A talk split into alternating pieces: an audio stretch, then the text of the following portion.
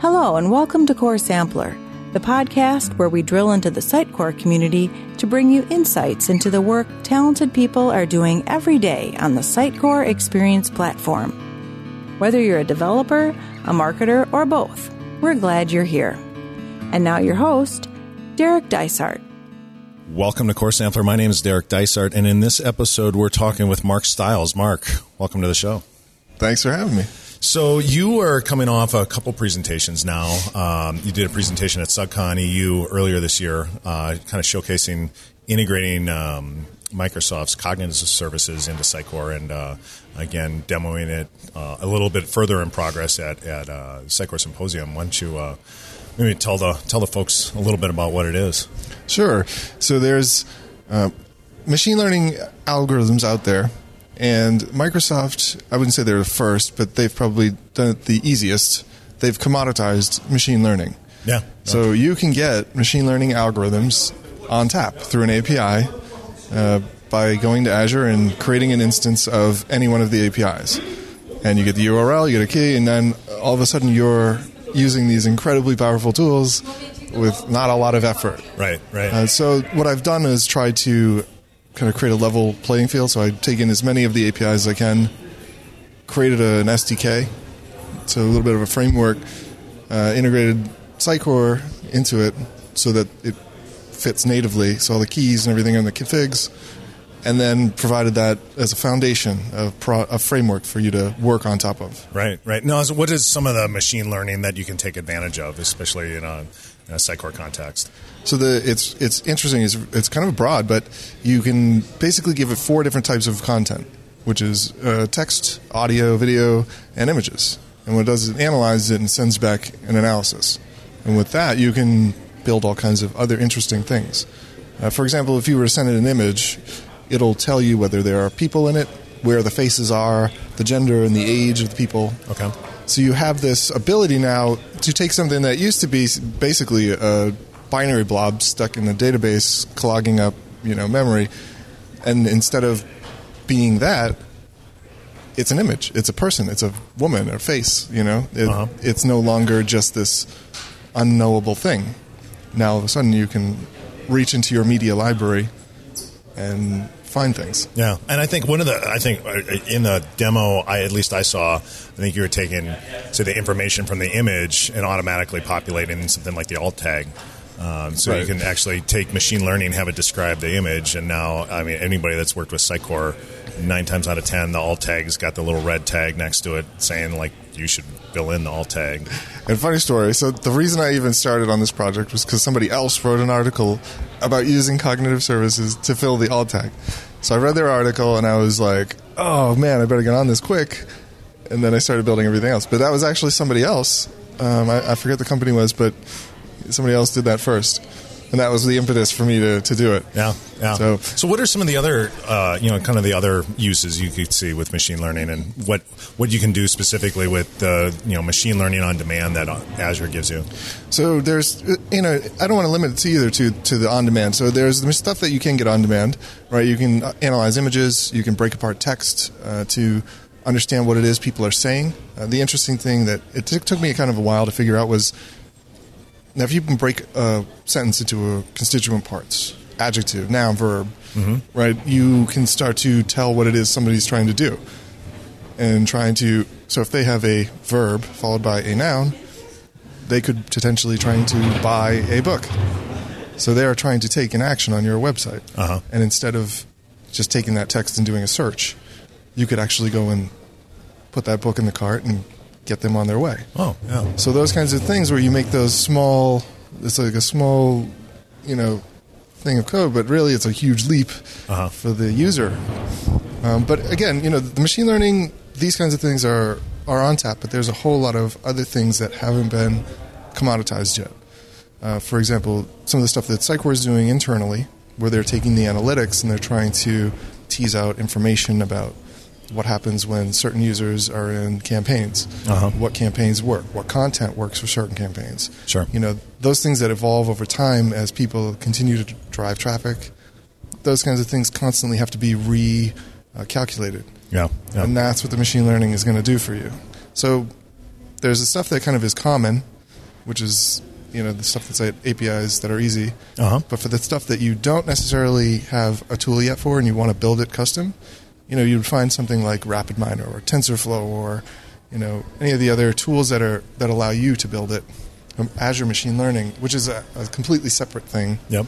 It allows you to build a funnel of different uh, different machine learning applications in a chain and filter your data down. So, are you kind of just doing this as a kind of a community effort or proof of concept, or what's the? Yeah. So the the, uh, the hope is that people will become interested in, and start to realize that there's more out there, and hopefully draw some people in and try to get passion around this because I see how much value it has already, and I've only been playing with it for a little while. Right. Right. So what I'm trying to do is, uh, you know, hopefully get the word out so that everybody else is, you know, excited and wants to participate. And when they do, they'll find the framework that I have and start to, you know, hopefully get there quicker than I did. So what you're saying is you're putting the framework out there kind of as an open source project, and definitely hoping to get some contributions from the community. That's right. It's an MIT license, so you can take it, you can do whatever you want. Uh, I've also built it in the Helix architecture, Uh-huh. so it's pretty clear. You, you know, the base level you can you don't really need to fiddle with too much. You can just start to build your applications in the feature layer. Probably plug in your own API keys and That's it, right? Yeah, nice. You know, if anybody wants to help, there's a handful of APIs I didn't get to. There's 36. I've only gotten to maybe 21 of them. Wow. So if anybody who wants to help fill that, you know, cover that gap, there's plenty to do. Uh, I encourage anyone who has any interest. Like, you don't necessarily even need to really know how to do machine learning. You just need to know what you want to do with it, Uh huh. Uh huh. and that's really enough. And that's that's kind of the what I'm hoping to, that people will get is that you don't necessarily need to be a scientist anymore. Engineers can now fill this role. Yeah. Yeah, Yeah. definitely, definitely. So you just, just kind of stepping back a little bit from there. You are, uh, and I think I was remiss in the, the introduction. You are a Sitecore developer with Velir out of Boston, correct? Yep. And uh, I think probably anybody else listening is also knows you produce uh, what could be similar to my podcast. You produce a, a video series. Why don't you tell me a little bit about the genesis of how catching exceptions came to be? Oh boy, that's uh, that's kind of a funny story. I don't know if I, if it's it's one thing, but really it was. So two years ago, when I was doing a presentation on machine learning, there was a genetic algorithm to pick content. I realized that no one, not enough people, really heard what I had done. So I was like, oh man, nobody really even knows who I am. So I was like, what could I do to, you know, try to get more visibility? And I was like, well, I've always wanted to do video, and I had a camera, and Uh-huh. so I started tinkering. And uh, the episode zero on that I released at the end of season one Uh-huh. was my uh, that was my pilot. Yeah, yeah. You know, and it's really crappy, and the audio is terrible. But that was like the original concept. Was like I would just, what do I know? I know developers, Right, right. and I was like, well, nobody really talks to developers. There isn't like, you know, there's tons of stereotypes about who we are, but it would be really great to see, you know, what who we actually are. Right, right, and I think it's it's great because even as as great as the Sitecore community is, a lot of us just know each other through a screen name, whether it's on Slack or Twitter or or what have you. It's you know getting to know folks a, a little bit more than what you know what you might suss out of that. So I think it's been a it's been a great service of like, people both prominent and you know not so prominent. I mean, you had Lars Nielsen on the on the show, and then you've had you know other people that you know didn't found a massively successful content management system. So it's it's uh, I think it's been a it's it's been a great uh, it's been a great resource for the community, and definitely the uh, the care for video production uh, definitely comes through. It definitely comes through. I remember. I think the first episode was with Nick Wesselman, wasn't it? Right. Yeah. I Yeah. remember watching that one. And Great. yeah, I mean, you got to imagine like this. I call this guy up, and I'm like, "Hey, I know you're in town. What do you think if I show up with a camera and do this thing?" And he's like, uh, "Okay." yeah, yeah. And then I've seen you like film at either like SUGCON, uh, the, the the North America SUGCON, or just even even at Symposium. And yeah, you've got not a small setup to do this. So It, it's, evolving. Yeah. Every time I get a little better. So I started with one camera. I filmed Nick's episode with one camera, which Uh-huh. is awkward. and then, so I got two cameras after that, and then uh, I started trying to use my phone as a third. That didn't work. yeah. You know, and then I got lights now. I've got better mics. So yes, I've I've learned. I've actually had a, a guy I work with who's helped me, you know, give me advice. Saw a lot of the flaws that I was having and Uh-huh. struggle. So And that's know. that's parlayed into something else. I mean, you you're now not just doing catching exceptions videos. I've seen you do some some both internal. You, you were showing me earlier an internal video for Velir, and then some of the external ones too. I remember I think there was an episode you did with Dan Solovay. Mm-hmm. Uh, I can't remember the the exact subject of it, but it's you know it's definitely uh, uh, something that's parlayed into something else. I've tried to I try to take what I knew and what I was good at and try to apply it to the company I work for because I just saw a need. I mean, they knew that they wanted to make video, and I was like, well, I am, so I could probably fill that gap for you. So we started talking about what we could do, and I was like, you know what? If what we're selling is really us, because we're your partner, maybe it would be good to know who we are. Yeah. So interviewing the people who you work with and understanding what role do they play and how that fits into, you know, what, whatever it is problem you're trying to solve, I thought that would probably be a very good marketing, you know, uh, so- problem solved solve. So that's kind of how that fell into place. And Uh, You know? I, it's, uh, like kudos to you. It's a, an amazing product you're putting out. thank you. Yeah, and I think that's that's kind of the genesis of this podcast. I had I originally had the idea to to do this podcast. I mean, we've only been at this for about a year now, but I had the idea going back to probably the second symposium that was here in Las Vegas, and uh, it was just one of those that I didn't have time, didn't have time, but it just it's been great. It's been great getting to know folks like yourself or other or, or other folks within the community, and it's you know the feedback's been great. So Uh, addictive, isn't it? It is. It is, and it's just like you know, it's not. It's it's. It's, it's stuff I'm doing anyways. If I'm at symposium at lunch, it'll be just shooting the breeze about Sitecore of yeah, this war story, and we had this happen, and you know, like yeah, you think that was bad? We had you know somebody published this, and it was unpublishable, and it took the entire site down. And You're like, just- why am I not recording this? yeah, right? this is like the, the uh, you know the, this year's symposium. I was talking to some folks that run a very large site, and they were talking about how somebody uh, published. It was like the homepage, but it was set to unpublishable, and it basically unpublished their entire site. Um, and uh, it was uh, you know, it, it was you know it's just like, and then you know somebody else at the table is like, you think that was bad? I had this happen. So it's you know it's it's I, I always approach these as you know you're not going to get technically deep in a podcast. We're not going to like, well, well, what, what, what pipeline did you override? And oh, this, this is just not there. And I, you know, and I, I don't want this to be for just for developers either. I think marketers, marketers have told me they've gotten a lot out of it, even though sometimes they may not fully understand what's going on. But uh, yeah, it's been that's kind of the genesis of how this came about as well. It's kind of funny too because you know you're at some point if you're not being really technical, you kind of fall into that category of entertainment, and then you're starting to be like, "Is that really what I wanted? I don't know, maybe." Yeah, And yeah. Well, and a lot of it too is like I was uh, like massively addicted to podcasts at the time, and still am. I listened to a whole bunch, so it was just, and there was there's nothing here. I mean, you were the only one putting out any sort of content. Oh, and it's Mark a- Servais. Yeah, Mark And, Surveys uh, did it. It Jamie the- Mark and Jamie, you know, had it was just another video production, and you know, I wanted something that I could listen to on my commute. You know, like I can't watch a video while I'm driving, so it's uh, that's that's really where it kind of came from. So.